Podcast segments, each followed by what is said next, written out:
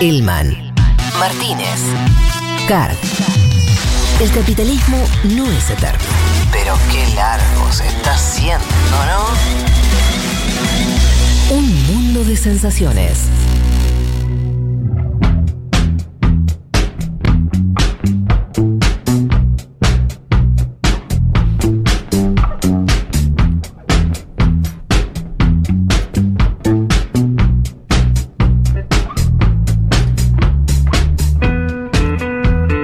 Entonces para arrancar con los temas de este programa. Si les parece, entremos un poco en lo que íbamos a hablarles. 11 de septiembre decíamos, y esto vamos a hablar, vamos a volver, insisto, de la columna de Leti. Em, ¿Por dónde arrancar con este tema? Lo que tenía para, para compartir, para que pensemos entre todos, algo bastante transitado, que es esta idea de que em, el, 11, eh, el 11 de septiembre del 2001 es un quiebre, ¿no? Habrá que ver, todavía estamos, parece que estamos lejos, pero no estamos tan, tan lejos todavía, pero hay un quiebre ahí. Los chinos dirían todavía no podemos hablar del 11 de septiembre, Claro. ¿no? Exactamente. Pero evidentemente hay un cambio de perspectiva, ¿no? En el mundo. Em, yo me acuerdo que pocos meses después ya había empezado a haber toda una. Fue un evento donde rápidamente tuvo connotaciones históricas, eso quiere decir. ¿no? Eh, enseguida todo el mundo advirtió que había pasado algo grueso. Sí. Y unos meses después, cuando empezaron los, viste, los libros, no sé, Chomsky diciendo tal cosa, esas cosas que pasa cuando sucede algo grueso, todos advertían desde distintas ópticas de que había pasado algo bastante pesado. Ahora, el tema es que, bueno, por un lado estaba la cosa más eh, del hecho en sí. Era la primera vez que Estados Unidos sufría en su territorio, después de muchísimos años, un, un atentado de ese calibre. Lógico. Primera, primera cuestión. Después es que em- se empezó a advertir que estaba ese punto que se relacionaba con el anterior, de no tanto tiempo atrás, 10 años atrás, un poquito más, de la caída del muro de Berlín. ¿no? Y algo así como que en esos 10 años, habían sido 10 años de una especie de Pax americana que se terminaban. Que ahí también hay otra cuestión que, que- que empezó a. que creo que no se movió ese análisis en el, en el buen sentido, digo, como que resistió el tiempo. La idea de que Estados Unidos tuvo, redondeando, ¿no? 10 años eh, de, de dominio más o menos tranquilo. Claro, ese momento unipolar. Y sí, claro. hegemonía total. Y que después la cosa se empezó a complicar. que los atentados vinieron a decir, che, se, está co- se te, está- se te va a complicar y efectivamente, por distintas razones se complicó. Un dato que lo vi menos y que me parece recontra significativo, el 2001 es el mismo año donde China ingresa a la OMC. Sí. Claro. Entonces, vos tenés ahí, obviamente que no se relaciona con el atentado eso, ni, ni hay una causalidad entre una cosa y la otra, hay una simultaneidad que te habla de algún momento donde, eh, donde esto que, que empezamos a decir, lo unipolar, lo multipolar, bueno, hay algo ahí que cambia, ¿no? A, a partir del 2001, ¿no? Yo pensaba lo siguiente. Y es Putin había llegado un año antes. en el 2000, 2000. ¿no? Digo, como para hilar otro elemento Totalmente. multipolar. Volviendo a la cuestión de los atentados, eh, hay esta idea que es. eh, em- ese, ese ataque, dentro de las tantas cosas que se pueden decir, refleja que Estados Unidos ya impregnaba todo, ¿no? Como que efectivamente se había terminado la Guerra Fría, efectivamente se había terminado cualquier tipo de eh, disputa por liderazgos. Estados Unidos era muy hegemónico y, y solitariamente hegemónico. Y- y en realidad, claro, el propio atentado, o sea, la idea de que quien quería discutirle a Estados Unidos tenía que ir a mojarle la oreja, habla de lo mismo. O sea, si vos tenés que cometer un atentado como para llamar la atención y tener que hacerlo en el centro geopolítico del mundo, como, como es eh, Nueva York, está hablando de esa situación de, de imperio eh, totalmente dominante. Eh, dicho de otra manera, toda la discusión, desde la caída de la Unión Soviética en adelante, toda la discusión eh, internacional pasó a estar adentro para Estados Unidos, ¿no? No hay adentro y afuera. Dejó de- esa idea, ¿no? De que no hay más adentro y afuera. Y algunos yo no me acuerdo esto si se lo leía a Chomsky o a quién, pero no, no, no es mío el razonamiento, que es que es, eh, los atentados son también el ingreso de cierta parte del mundo eh, árabe, mus- musulmán y demás en esa discusión, ¿no? De esa manera. Y de hecho, Sí. eso también tiene un sentido, porque lo que vimos de- después es que, si bien no se repitió el atentado en esas características, sí vimos muchas veces ese mundo árabe explotando de distintas maneras. Bueno, la primavera árabe, si querés, el Estado Islámico, los talibanes, ¿no? Hay algo ahí, ¿no? Que se expresó de manera como, como de- de- de- en un mismo fenómeno con el atentado, que después viste, ¿no? De, muchas maneras traducido. Y de vuelta, es el ingreso en ese mismo mundo, ese mismo mundo dominado por Estados Unidos. Lo otro que nos podemos preguntar es, ¿eso ya terminó? ¿Ya estamos en otra etapa? Yo tiendo a pensar que sí, pero es re difícil saberlo. Podemos pensar que la pandemia es un nuevo corte, que China, ya con, que no es la China del 2001, que recién estaba ingresando al OMC, es una China, lo venimos tra- trabajando en este programa, que ya se planta de otra manera, que discute otras cosas, que tiene otra paridad económica, política eh, con Estados Unidos. Pareciera que ese mundo ya no es el mismo, pero es re contra difícil saber Re, si hay un corte o no. Porque de hecho, Fede, lo ves, y bueno, Afganistán, que es el caso, me parece más clave ahora, que estamos en la misma situación que 20 años atrás, digo, los talibanes tomando el poder, ves un montón de países explotados, digo, Siria, Libia, Yemen, no sé, me parece que de hecho es peor el panorama que 20 años atrás, digo, refiriéndome al menos a lo que es el, se suele llamar como mundo islámico. Sí, sí, total. El tema es si hay un cambio de lógica o no. O sea, si estamos hoy, el mundo que tenemos hoy, se dice, bueno, es un mundo más multipolar que el que había en el 2001, seguramente, por estas cosas que ya hablábamos, Sí. China, Rusia, bla, bla. Sí. Eh, al mismo tiempo es muy difícil ver si hay, si efectivamente se terminó ese ciclo y estamos en otro o estamos todavía en una transición más larga. Eso ya es, es- creo que es hasta medio para una charla de café, pero es imposible determinar eso. Hmm. Me parece que sobre todo porque estamos en ese tránsito. Yo insisto con el que el 2001 a todo el mundo le quedó claro que algo había pasado y había un corte. Y hoy, 20 años después, decís, sí, hubo un corte. ¿No? Algo ahí pasó que cambió. Hmm. ¿No? Eh, y, y que, empe- que- y que el mundo fue distinto. ¿No? Eh, las propias formas de intervenir de Estados Unidos militarmente, un montón de cosas que, que me parece que, que se modificaron. Eh, y sobre todo esa, esa idea de que. eh, como, como pasa mucho con los imperios, ¿no? Una vez que se extienden de una, de una determinada manera, o por lo menos no tienen una oposición, todo pasa a ser un problema de política interna. ¿No? Esta idea ¿no? que Estados Unidos, sus límites son, son muy difusos. Ahora, podemos decir, pareciera que ya la cosa cambió de vuelta. Hmm. Pareciera. ¿En qué sentido? Y la retirada de Afganistán de Estados Unidos, y, y esto que, que hablamos con, con Juan la semana pasada, y que discutíamos acá largo y tendido, la retirada de Afganistán implica entonces ya que Estados Unidos no va a poder accionar de la misma manera que venía accionando Claro. en los últimos 20 años. Tal vez. Lo que quiere decir es que todavía es un tal vez, ¿no? Sí, Estamos sí, viendo.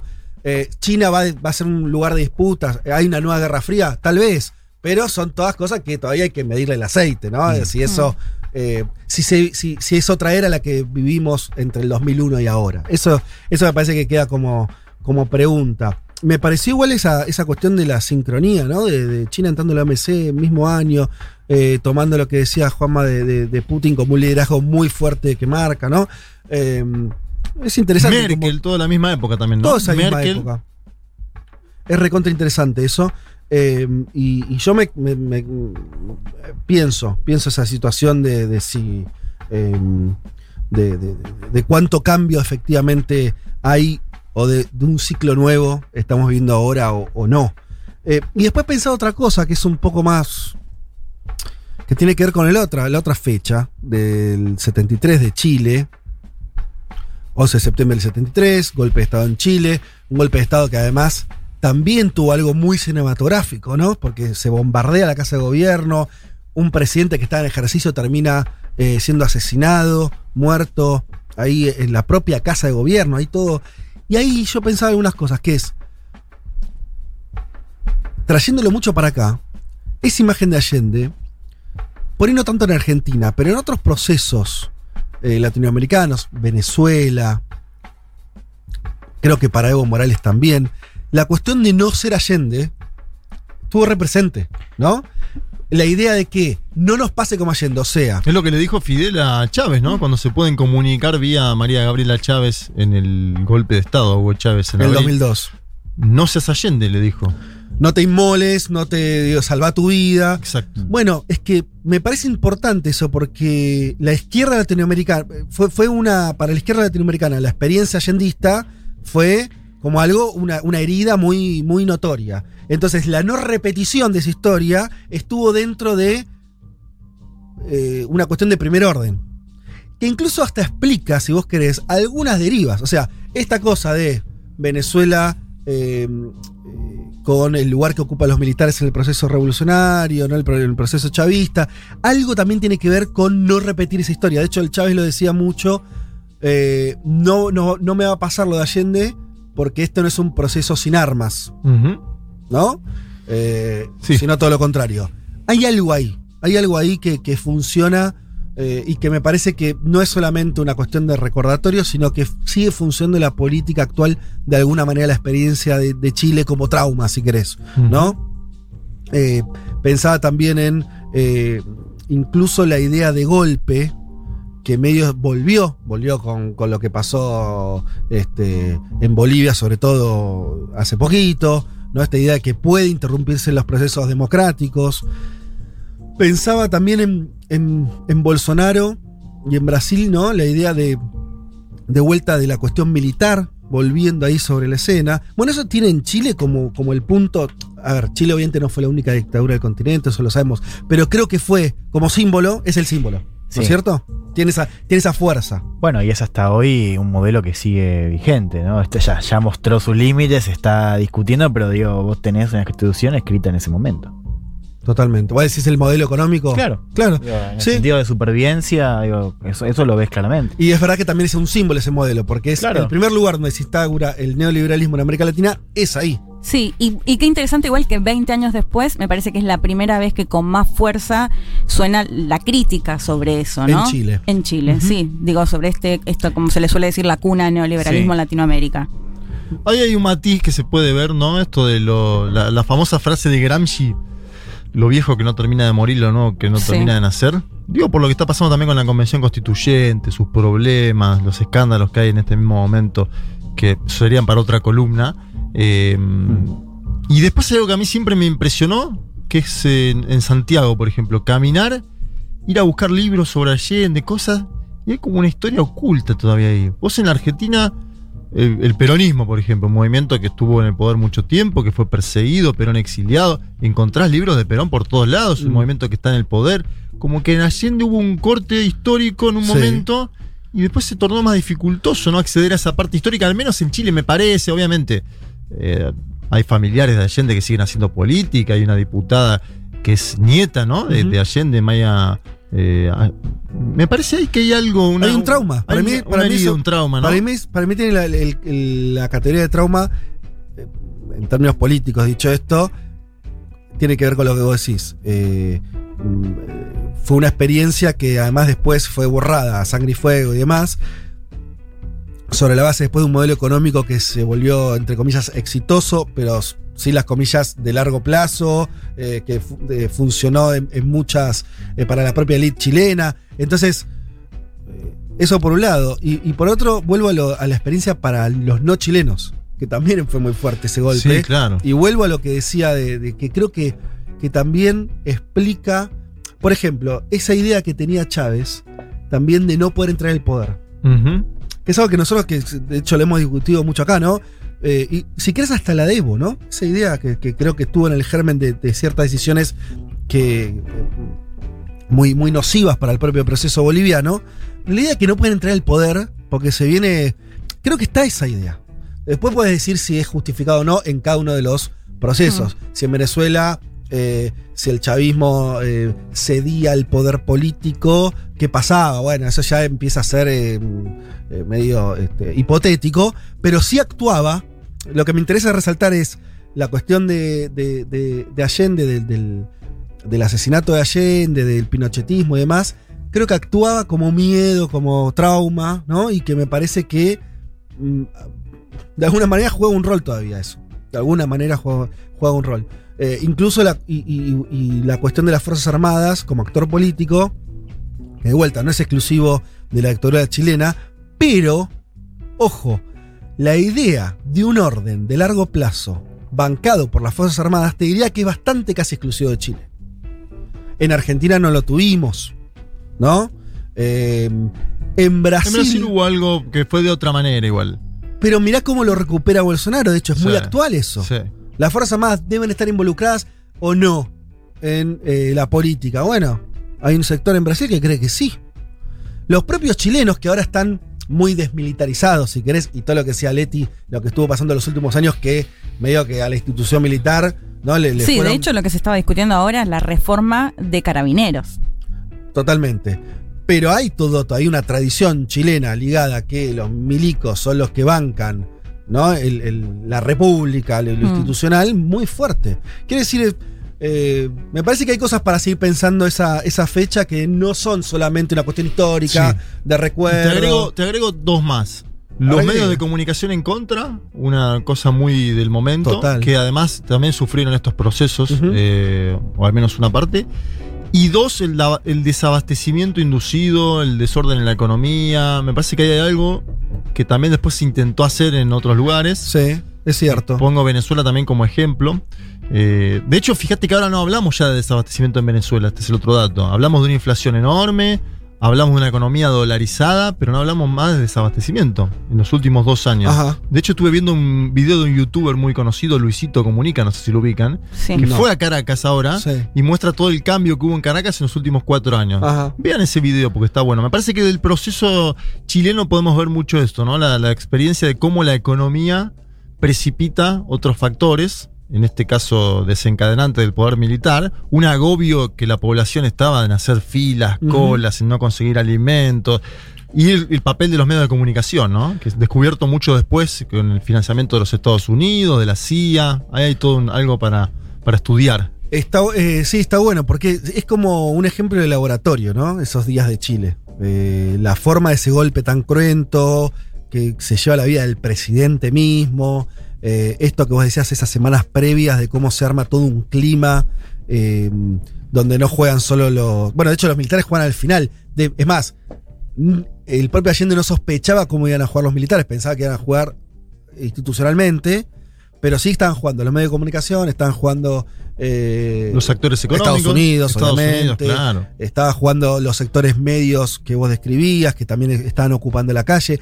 Bueno, en Chile, una polarización, ¿no? Que ahora la, la tenemos mucho más naturalizada, esta idea de la- las sociedades polarizadas. Pero en ese momento era raro, como que Chile se polariza rápido, Mm. una sociedad que no estaba tan, tan así, y vos tenías grandes manifestaciones en contra y a favor de Allende los mismos días, ¿no? Sí. Elecciones que, eh, que las gana Allende, pero no con, mayor- con una mayoría tan holgada, y que también ahí este, eh, hay una grieta allendista, ¿no? Hay una Sí, grieta de claro. Allende, o que se genera con Allende, ¿no? O que se no se genera con Allende, lo estoy diciendo mal, que se visibiliza con Allende muy fuerte también. Y también había una necesidad de cortarlo porque era la primera experiencia socialista que llegaba al poder a través de los votos en. América Latina. Me parece que las, las élites latinoamericanas dijeron, esto hay que cortarlo en poco tiempo, porque si esta experiencia empieza a sumar, eh, no era Cuba, no era Cuba que llegaban con los fusiles, no era Nicaragua que llegaba No, claro. Ortega con el fusil, era un tipo que llegaba por, por las urnas, por el voto del pueblo. Por eso después, en estos últimos años, en los últimos 15 años, cuando empiezan a haber gobiernos de izquierda, después de mucho tiempo, se miran ahí. ¿Viste? Se miran mucho ahí. De hecho, a, mí me sorprendía al principio, decía, pero ¿por qué hablan de Allende? Como otro proceso, nada que ver. Bueno, me parece que tiene que ver estas cosas que estamos hablando, ¿no? Esa idea de ese trauma, esa experiencia fallida, pero al mismo tiempo muy. Eh, muy democrática, ¿no? Como. eh, algunos lo comparaban con, la- con lo que fue mucho tiempo atrás, eh, la República Española, donde hay una experiencia de un gobierno de- muy de izquierda, ¿no? Eh, Mm. revolucionario incluso, eh, que llega al poder y eh, que después, bueno, pasa lo que pasa, el ascenso del fascismo y con Franco y demás. Pero la idea de, de que es algo muy reivindicable, ¿no? Porque- Claro. Porque, era casi un, yo digo de laboratorio, era alguna experiencia... eh, ¿cómo decirlo? Eh, que las tenía todas a favor. Había llegado con, con elecciones, Hmm. el tipo, el presidente Allende era alguien como muy honesto, ¿no? Como todo ese perfil. Entonces, Sí. Eh, la cara y contra cara después con Pinochet fue muy, muy. A muy mí siempre me llamaba, negro. me llama la atención o me llamaba la atención cuando, sobre todo hablabas, esto que comentaba un poco Juanma, de, de- de caminar las calles o de, de hablar con gente que las posiciones eran o muy de derecha o muy de izquierda. ¿Viste? Cuando decís, ah, bien, bien de izquierda, ¿no? Como no encontrar un punto medio. De hecho, me acuerdo que alguien me haya dicho, bueno, pero porque acá no hubo peronismo, ¿no? Como planteándolo, o sos de derecha o sos de izquierda. Pero que eso nunca se haya visto reflejado concretamente en la dirigencia política chilena. Porque más bien siempre fue centro centro derecha, digo, más que Entonces, más corrido a la izquierda. Digo, la no, nunca democracia se- para acá, claro. Claro, que, es, que eso que, que veía, al menos en, en la sociedad o con quienes hablaba y demás, no se veía en la dirigencia política por esto, porque siempre me pareció como bien extremo. Ahora es la primera vez que hay, bueno, eh, por, por ejemplo, Boric, Boric. que Bueno, reivindica Bea- más Beatriz fuertemente. Sánchez quizás en su momento, que le fue bastante bien en las últimas Sí, elecciones claro. Sí, claro. presidenciales. Ya lo hacía. Claro, era, estaba un poco más corrida a la izquierda. pero yo me refiero lo- a la reivindicación del allendismo. Ah, Recién lo estoy viendo ahora. Lo hizo el, el que era precandidato a presidente por el Partido Comunista. sí, de hecho, lo, que eh, lo hacía y- muy abiertamente. Y, Y, Boric, lo también. mencionó, claro. de hecho creo que cuando ganó la primaria lo mencionó una frase de Allende, sí. Hay algo ahí como que también vuelve, ¿no? Está- es un retorno de eso. De esa- Sí, sí, pero creo que un poco en línea con lo que decían al principio, digo, hay como una retirada, no es que haya algo que cambia de posición, digo, un movimiento, una base, ¿no? Que fue parte de- del allendismo, Sí. que no es que cambia de formas que simplemente aparece como fuera de lo que nosotros veíamos en el escenario político chileno, ¿no? Total. Y ahora no es que cambia de vuelta, es que vuelve a la escena, vuelve a primera Vuelve a aparecer. Mm. Bueno, qué sé yo, hay dos fechas que me parece que son. eh, tienen esa potencia que en un año vamos a poder, podríamos, vamos a poder Sí. decir otras cosas. Sí. Y en un año vamos a tener un aniversario nuevo que es el de Aymar Guzmán, o sea, va a ser el primer año Mirá después de la muerte. Es cierto. Claro. Eh, sí, de eso, bueno, tenemos eh, probablemente una entrevista, pero a- amerita, bueno, tenemos por ahí que armar un perfil o pensar. Sí, ya me, lo- me lo estaban pidiendo en Twitter. Tenemos- eh, eh, es una, eh, Mm. una sola cosa. Hablaste igual de sendero en una Sí. columna. Sí, pero fue como una parte Claro. de otras Exacto. cosas. Hay, muy, hay un poco que estaba chequeando el libro de. Pero Roncagliolo, que, el- es de, sí. que es de Abimael y Sendero. Sí, de hecho él cuenta bastante sobre claro. el perfil de, de Abimael. Pero sí, un perfil de Abimael y el de Osama Bin Laden. La historia de Osama Bin Laden es fantástica si no conocen en detalle su vida. Bueno, mm, eh, una sola cosa digo de, de, de, de Abimael Guzmán que me enteré algo que no sabía, que es, a él lo detienen en una casa de seguridad, o sea, de, de un una simpatizante de Sendero, en el centro de Lima y demás. eh, y la dueña de la casa era una bailarina clásica de la alta sociedad. Sí. Una cosa que de hecho estuvo eh, presa muchísimo tiempo, 25 años. Sí. Eh, o sea, muy jovencita entró a prisión y ahora con más de 50 ya está en libertad. Pero qué personaje, ¿no? Como. Sí, Sí, lo agarran, lo agarran por, por la basura, porque le habían eh, inspeccionado la basura. Una y medicación, había- ¿no? Claro, como que había gente, había como basura para más de una persona. Y creo que tomaba una medicación y le detectan, me parece. ahí Psoriasis, sí. Bueno, vamos a tener que hacer una columna de eso porque es una historia recontra este, también cinematográfica. Bien, eso hasta acá, la cuestión de las fechas, este 11 de septiembre que siempre está cargado eh, de, de recuerdos y, y de, de eventos muy, muy densos eh, históricos. Ya volvemos. Vázquez, Hillman, Martínez, Carga. Hasta las 3 de la tarde. Un mundo de sensaciones. Futurock.